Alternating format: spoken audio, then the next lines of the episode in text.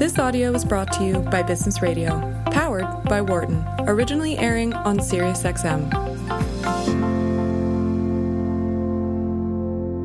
From the campus of the University of Pennsylvania Wharton School. This is Your Money on Business Radio. Hello and welcome. You're listening to Your Money Sirius XM, Channel 132, business radio that's powered by the Wharton School. I'm Kent Smetters, a professor here in Philadelphia. We're still doing uh, shows by Zoom, but you can connect with me by going on to my website, kentonmoney.com. So today's segment, we're talking about an interesting uh, new topic. A lot of people don't realize, and that is open up a Roth IRA for minors. Lots of kids are saying goodbye to summer jobs, heading back to school but many had their first job and really are starting to think about saving for their future over this past summer. And um, they may not realize, as maybe you don't, as a parent, that in fact your minor uh, children can start to save, uh, put money away into a Roth IRA. You know, a better option for in many cases than a standard savings or checking account. So uh, joining me today is Kate Hennessy, who's a partner at AssetGrade. As she's done the show a couple times, we're going to be talking about Roth IRAs for minors. Welcome to the show, Kate. Thanks, Ken. I'm really excited to be here. Yeah, and so you've uh, AssetGrade. You guys did a nice blog on the Roth IRA for kids. You know, so let's talk about that. You know, uh, the Roth IRA for minors? Um, you know, who's eligible and, um, you know, when did this all start? Absolutely. So, well, I will say it's something I wish was around when I was a teenager many, many years ago. Right. When I was working. But essentially, what it is, it's an IRA set up by an adult for the benefit of a minor. An adult does not need to be a parent an adult can be a uncle, a grandparent, an aunt, etc. And a minor is defined in most states as someone under the age of 18.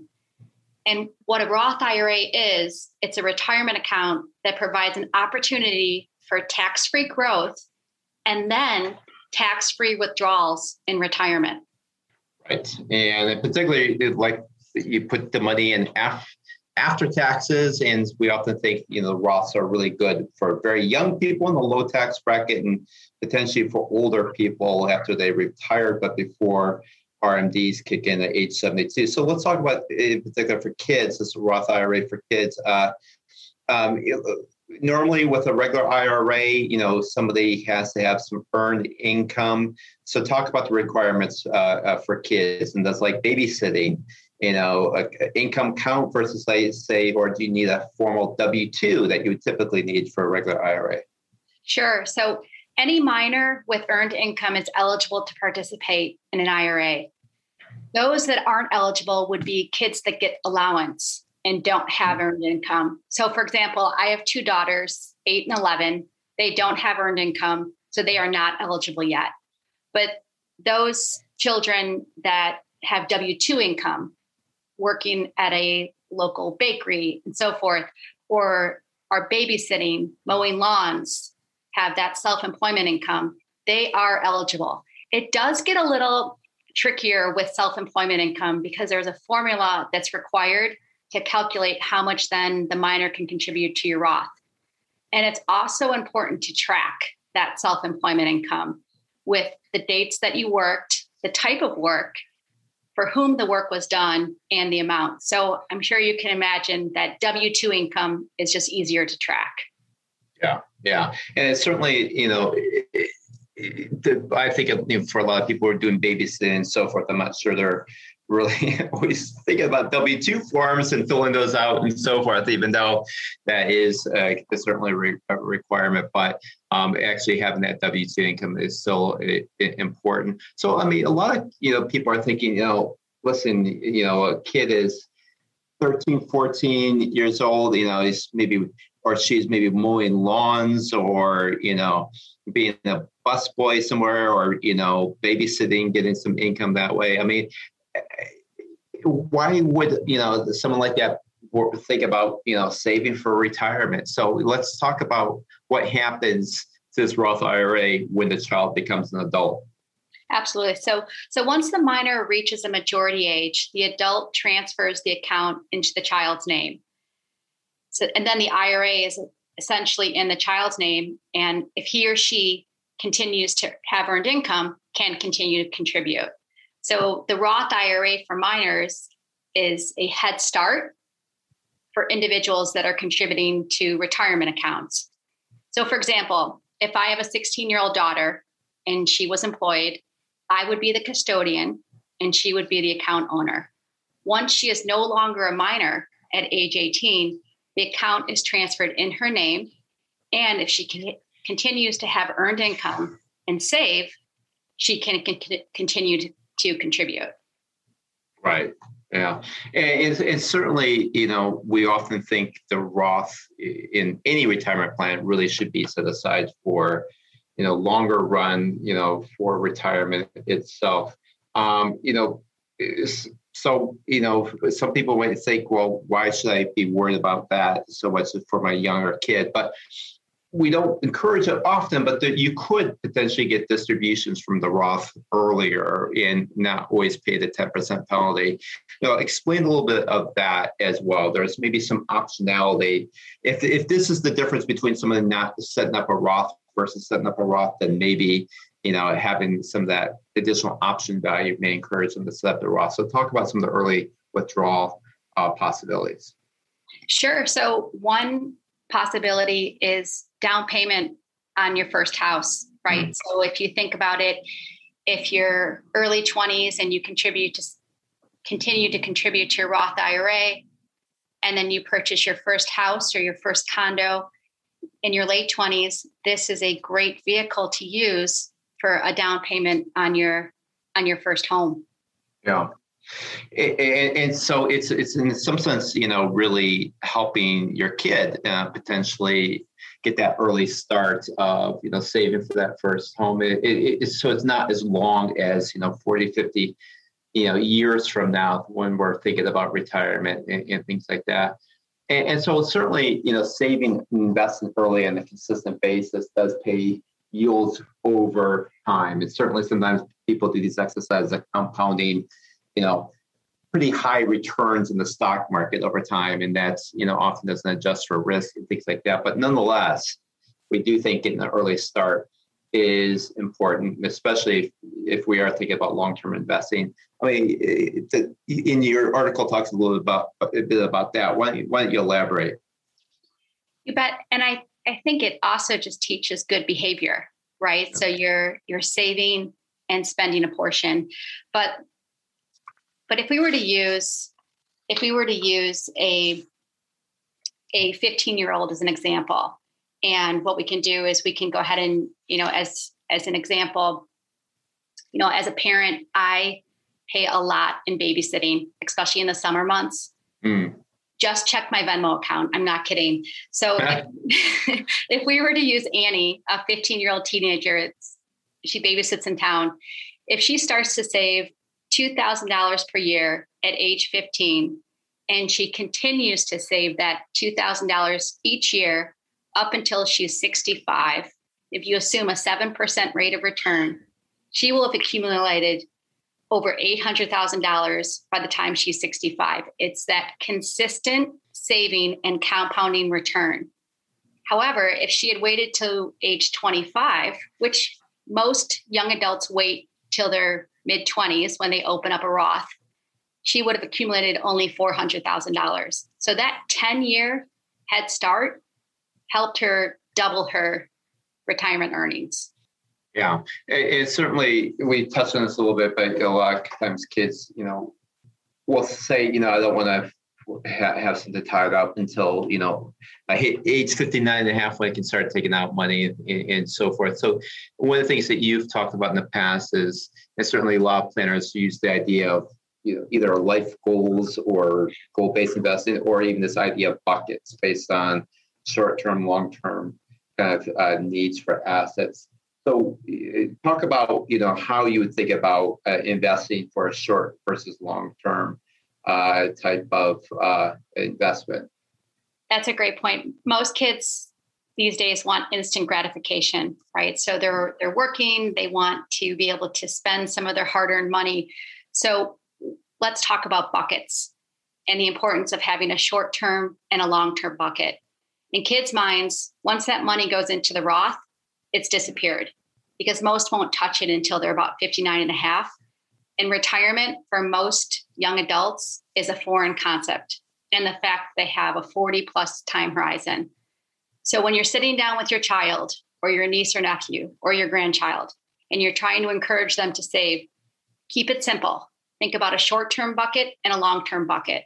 A short term bucket is a savings account, it's cash that's easily accessible for ongoing purchases or perhaps a reward at the end of the summer for your child working so hard. A long term bucket is a Roth IRA. It's a win win situation. Minors can access some of their hard earned money easily from a savings account, but also contribute to a Roth and have their long term bucket grow over the years. Yeah. Yeah, and certainly, you know, one, one technique I've heard you know, a lot of people use, and people use this, is that they'll they'll you know try to bridge some of that short versus long term. They'll say, you know, the long term account that's where you invest in kind of kind of uh, maybe a mutual fund, something like a low cost S&P 500 fund. Um, and uh, in the short term account, maybe it's a taxable brokerage account. You can certainly, you know, invest in the company that you want to. And part of this is just learning, you know, the difference between diversification, the value diversification versus trying to take bets on, you know, a company that makes the product that you happen to be using and, and things like that. It's partly educational um, a, a, as well. Uh, but let's talk about now people who are thinking about um, more generally a Roth IRA when somebody has debt. I mean, a lot of people who are thinking about, you know, maybe I should set a Roth IRA maybe for me first, you know, uh, maybe as a parent. Uh, but at the same time, they have outstanding debt, and they, it's always a question: Should I be saving, you know, more for retirement, or should I be paying down uh, debt. Obviously, the interest rates matter a bit here, but how do you guys prioritize um, uh, that decision? So, our suggestion is pay off your bad debts first, and and that's typically debt that has an interest rate greater than five percent. Mm-hmm. Build up your emergency fund. Not something that has to happen overnight, but work towards having three to twelve months of your monthly expenses sitting in cash in your savings account. It's that sleep at night fund. Right. Something that you can work towards doesn't have to happen overnight. Contribute to your Roth IRA because at some point you're going to hit that income level where you can no longer contribute. Yeah. And, and if your employer offers a 401k, contribute to that too. And, and some employers offer a Roth 401k option as well.